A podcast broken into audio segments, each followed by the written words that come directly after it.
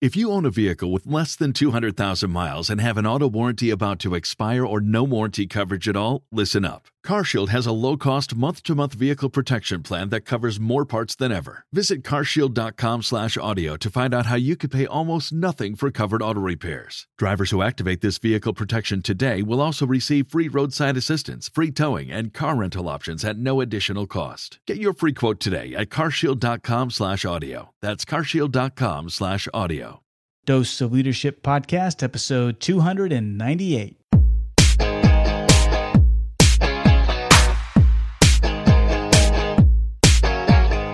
Welcome to another episode of the Dose of Leadership Podcast, the show that brings you inspiring and educational interviews with today's most relevant and motivating leaders. Each episode is dedicated to highlight real-life leadership and influence experts who dedicate their lives to the pursuit of the truth, common sense, and courageous leadership. And now, here's your host, Richard Ryerson. Hey, welcome to the show. So happy to bring on my show today Jan Bruce, the C E O at Mequilibrium. It's an interesting concept. She's it's an online interactive stress management system, which helps both individuals and corporations achieve measurable results in stress management and wellness. Really fun and interesting conversation. We talk a lot about the United debacle on here, kind of a timely and relevant. The United thing happened a month and a half ago or so, but it was fun to talk to her about this United Airlines scandal. I certainly have a strong opinion on it as being a pilot myself. Um, but we talk about um, how these string of events that have happened in the airline industry, what we've seen play out on social media with United Airlines, and kind of this, these uh, it points to this kind of toxic culture that we're kind of going through right now, and reflecting this kind of lack of empathy that you see everywhere, you know, for both employees and customers. You see it in Uber, um, you've seen it at American, you've seen it at United, certainly. And uh, we talk about it quite a bit.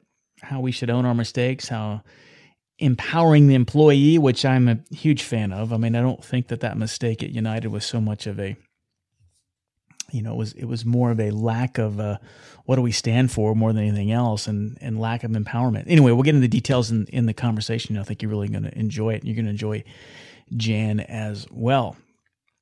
Thanks again for being a fan of the show. Please, if you got the time, leave a rating and review at iTunes. It does so much to help the visibility of the show. The show continues to grow and garner a large audience, and I'm so thankful that you're here being a part of it. But take the time to leave a rating and review. It helps so much. And check out my Legacy Leader Blueprint course this summer, doing something unique. You can be part of this show. I'm going to record two special episodes where I'm going to have some of these top thought leaders, people I've had on my show. And if you're in my mastermind, it's limited to ten seats. You'll actually be part of the conversation with one of these top thought leaders that you've heard on this show. I'm working on who those individuals are going to be are now. I've already had some uh, soft committals from some great legends of leadership, and uh, I'll reveal those names here in the next coming weeks. But in the meantime, if you're interested, you need to apply. So reach out to me at richard at dose of leadership dot com. Let me know that you want to be part of the Legacy Leader Mastermind this summer, where you can be part of the show. So you'll get access to my twenty videos. You'll get access to four live training sessions, masterminding sessions with me and nine other folks. And uh, you'll also get a one, uh, one-on-one, one-hour, a one-on-one coaching session with me as well. And the bonus two interactive session with two separate thought leaders. We'll record it, a thirty to forty-five minute conversation, and play it here on Dose of Leadership. So reach out to me at dose of leadership dot com or richard ryerson dot com to find out more. All right, without further ado, Jan Bruce, the C E O of Mequilibrium, here on Dose of Leadership. Well, Jan, I'm so excited to have you on the show. Welcome to Dose of Leadership. Well, it's nice to be here, Richard. Thank you. Well, I looked at your stuff, you know, over the last couple of days. Uh, I love the name of your company, Mequilibrium, and I love this whole idea of resiliency. You know, coming from the Marine Corps, um, that was something that was really big uh, in terms of, oh, I guess as being an officer, uh, you know, this, this kind of tenacity and never quitting, and, and how do you stay calm and focused in these stressful times? So kudos to you for kind of focusing on that aspect of business. Well, thanks. You know, it, and yeah, it, it's, it's, it's a very interesting aspect of business, because so often it's our thoughts, uh, you know, that, that, that get in the way of our intentions. Yeah. So it's kind of the soft side, which is really the hard side. It really is, you know, and a lot of times when you talk about these things of like, how do we, you know, stay kind of stress free? How do you stay calm? How do you compartmentalize those kind of fight or flight feelings in all these stressful situations? Because let's face it, I mean, we're faced with chaos every single day of our lives, right? And um, right. I think the people that have the cutting edge or that, that can put themselves in front of this or make an, or make a difference is, how do you be that calming force within the chaos? Because the chaos is always going to be there. It's less about trying to put out the fires. It's instead, how can you be the calming force within the fire? What are your thoughts when you hear me say that? I first of all say uh, he gets that. You know, you really get it. Um, but beyond, you know, beyond that, um, our culture is, you know, I our culture has conditioned us to think that um, when there's adversity, we can do something. You know, right. If it's our health, we can take a pill to make it go away. Um, we can, you know, or we can, if it's stress, that we can, you know, eliminate the stress. You know, if the stress is the bad thing, we have to get rid of it. But the reality, as you're, as you are saying, is that life is a continuum of situations. And what we need to do is master the ability to uh, recover and renew, and also optimize in the midst of that, you know, the adversity and chaos. And yeah, so I have been fascinated by that, um, you know, and, and in fact, trying to help us, um, you know, people and industries deal with that shift in our thinking that it's not about banishing the problem. It's about working with the problem. And so it really is an internal challenge, right? I mean, I think a lot of times we think if we fix the external, then the stress will go away, but it's really about I, I, is it a holistic approach, I guess? I don't know. I mean, it's it's a really well, internal you know, process. Our, so, so in my work today, and you know, I run a uh, a business, Mequilibrium. I'm the C E O of Mequilibrium, which is the only clinically validated, uh, you know, resilience building program on the market today. And what we, you know, what we see is that when we can Um, help people be more uh, resilient in the midst of these pressures, uh, you know, and, and basically self-manage their emotional, cognitive, even physical reactions in the midst of adversity. We give them the power to go, you know, to go forward. Right. So it's, you know, it, holistic in the sense that um, it's, you know, it, it is. You know, more about mental, emotional, physical, and also the external world. Right. Whereas, you know, the old thinking is that it's the external world. You know, stuff happens to me. But when we think about it, as you're saying it, holistically, or starting from within, which is how I prefer to talk mm-hmm. about it, Richard, yeah. then we can we can take our power to affect the outcome. I like what you're saying there, and it resonates with me because I think a, a huge shift for me on the leadership front has been when I understood that the, the kind of the order of things, um, and when I say order of things, how I look at the situation, how I look at life, it starts from a higher to a lower. And the higher to me is the spiritual, then the intellectual, and then the physical, right? And I think a lot of times what I've been doing in the past, or what we, a lot of us do, is we start with the physical first. Right. Right? Right. We go physical, intellectual, and spiritual, or physical, spiritual, intellectual. Either way, that doesn't work. And so if you start with the spiritual, intellectual, and then the physical, then it seems to kind of click for me. I don't know. That's my thoughts. I agree with you. I, I absolutely agree with you. I, I suppose imagine, um, and again, I come from the Marine Corps, and I suppose if I went into an organization and talked about, and this is the resistance I've received a lot of times when I try to sell my services is like, oh, well, you're from the Marine Corps. You're all about command and control. And it's the exact opposite.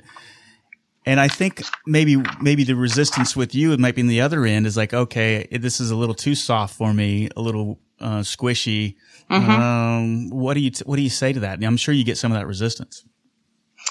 Well, I do. I actually think it's changing, but I agree. I do- yeah.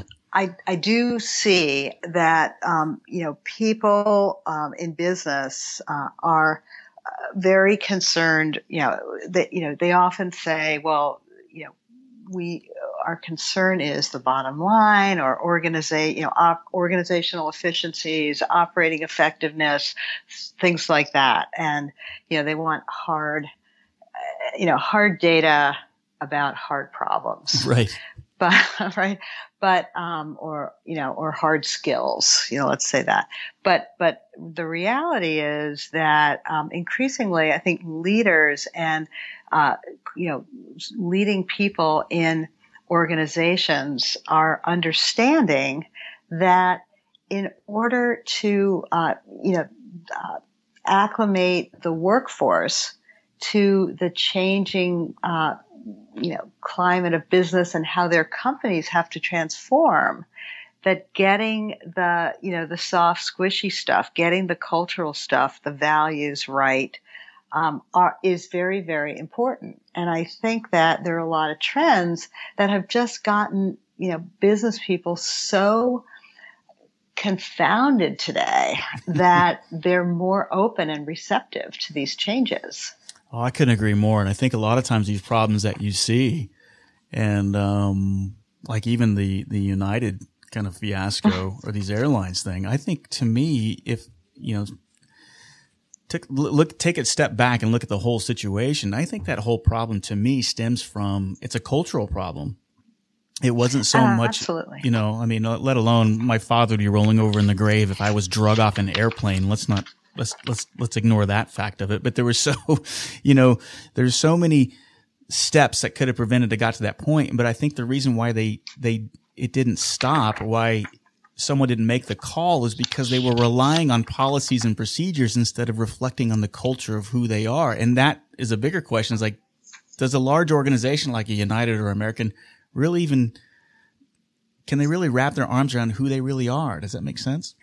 It totally makes sense. I, I agree with you. So, you know, my take on United and the, and the, and the, the, um, the debacle is that, that they encountered is that, you know, in a rules-based culture, mm-hmm. the problem is that rules can trump success. Exactly. You know, it, it's almost like, and, and, you know, I think that it, although I'm not, you know, I'm not able to speak about this from the, in terms of the military, you brought that up earlier, but, you know, there are lots of different industries that, that are rules-based, you know, that, that, that, that thrive on rules. And when we think about it, you know, leaders, leaders today, um, you know, when you think about banking and you think about technology and you think about communications and you think about airlines, you know, there are so many, um, we, you know, we've ratcheted up the rules to the point where uh, rules are running the company. They have to. They protect the company, but they can become an obstacle to success yep. when they when they are the focus. When teams run by the rules rather than run by solving the problem and and and being flexible, then uh, we you know we ultimately. Uh, face the consequences, and and I, that's what I that's how United the United thing really struck me. Yeah, yeah, I couldn't have said it better myself. I mean, I think that the the whole idea of these rules, these regulations, these policies, these procedures, look, they're all there for good intentions. I mean, I come from an aviation background right. where I live and die by rules. They're there for a reason. A lot of them are written, are literally written in blood. I mean, that's why you have these emergency procedures, these memory items and everything else. But every time, and I always bring this up in every manual that I've flown, an aircraft manual that told me about this plane, particularly in the military, it said, you know, you will learn everything there is about in this manual. It's your duty to know all the limitations, the procedures, the policies. If you don't, bad things will happen. But there's a caveat sentence underneath that. It says, however, this manual is not a substitute for sound judgment and common sense. And I think that's where people lose the focus. You know, when a gate agent is sitting there and saying, oh, well, my rules say I can only take you up to fifteen hundred dollars, you know. And, right. And the, the, the rules say that uh, a crew, you know, trumps a paying passenger and this and that. Okay, but let's use some common sense here, right? And what can we do? And if you if you tapped into the culture, those decisions become easier. I completely agree with you. And so, you know, for for um and and for leaders today, what this, you know, this my second takeaway about this is, you know, how do you, so then you're sitting with with how do you protect your business you know, with rules and, and a culture that follows regulations, and at the same time empower your, your, you know, your employees to be, you know, both in compliance, but also effective. Right.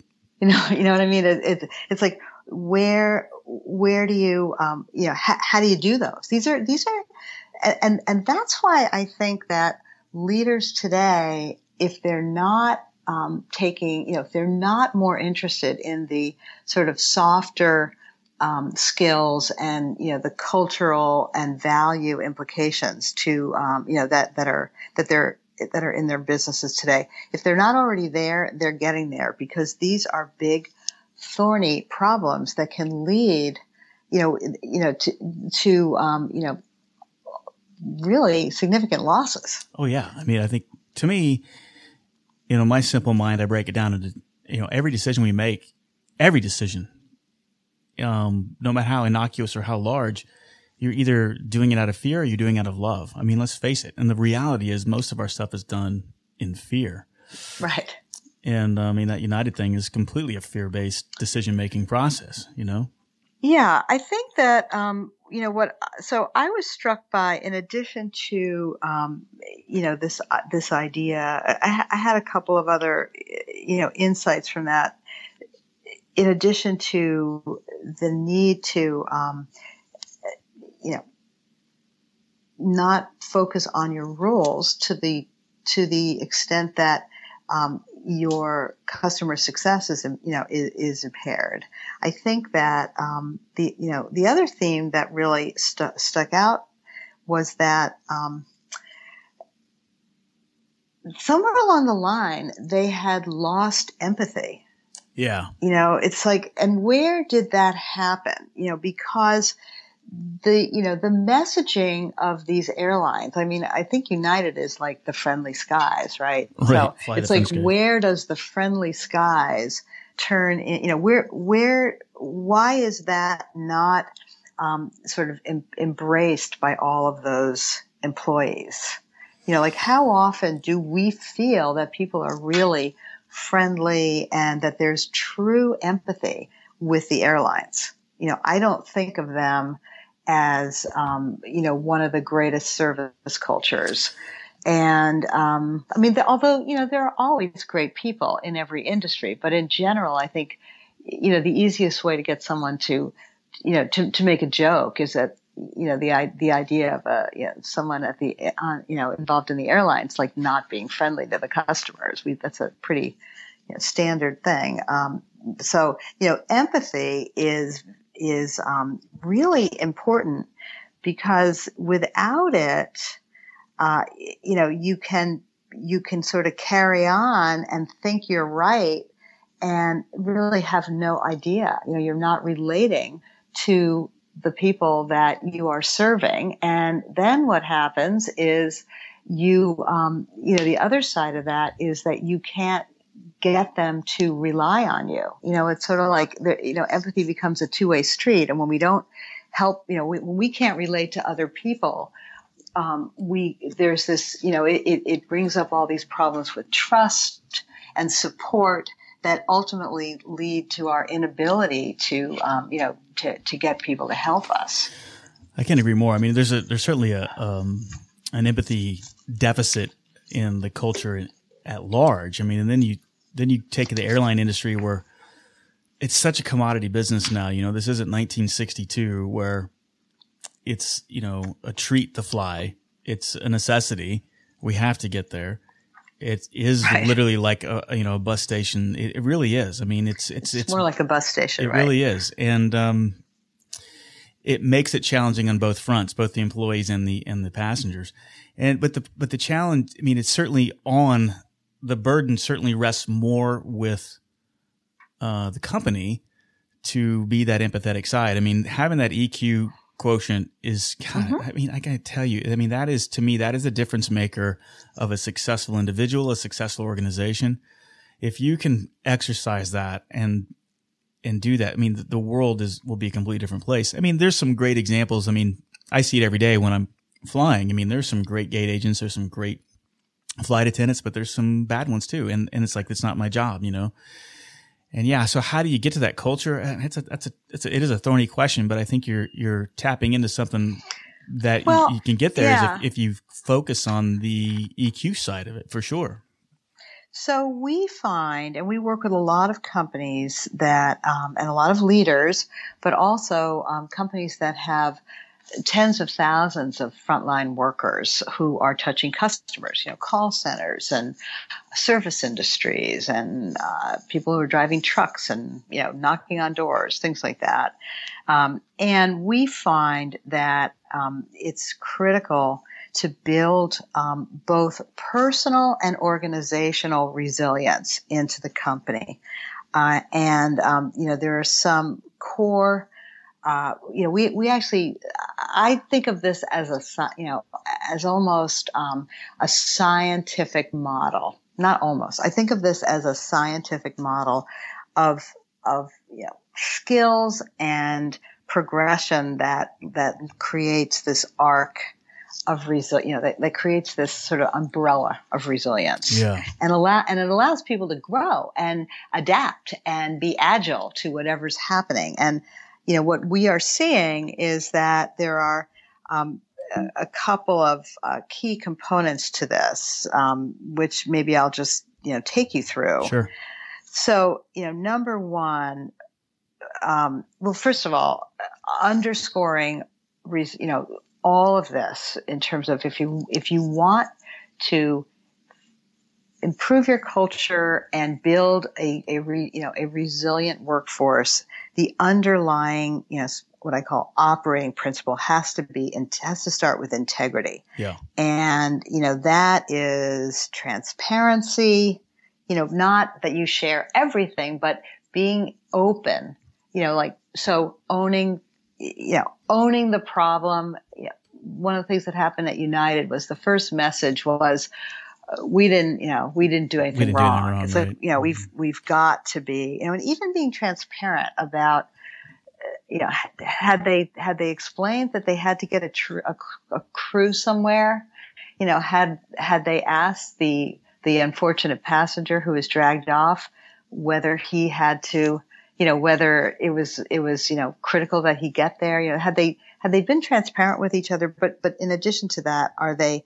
um, you know, are they owning the situation? Are you willing to own your problems?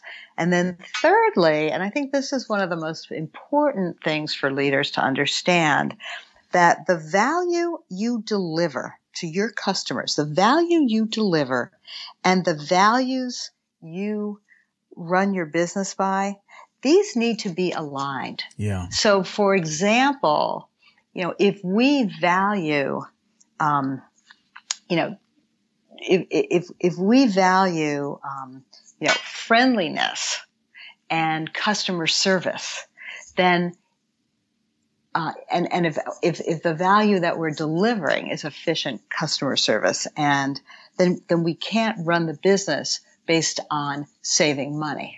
We have to run the business based on customer service. Yeah. You know what I'm saying? Otherwise, mm-hmm. it, you know, that's, that's going to be very difficult.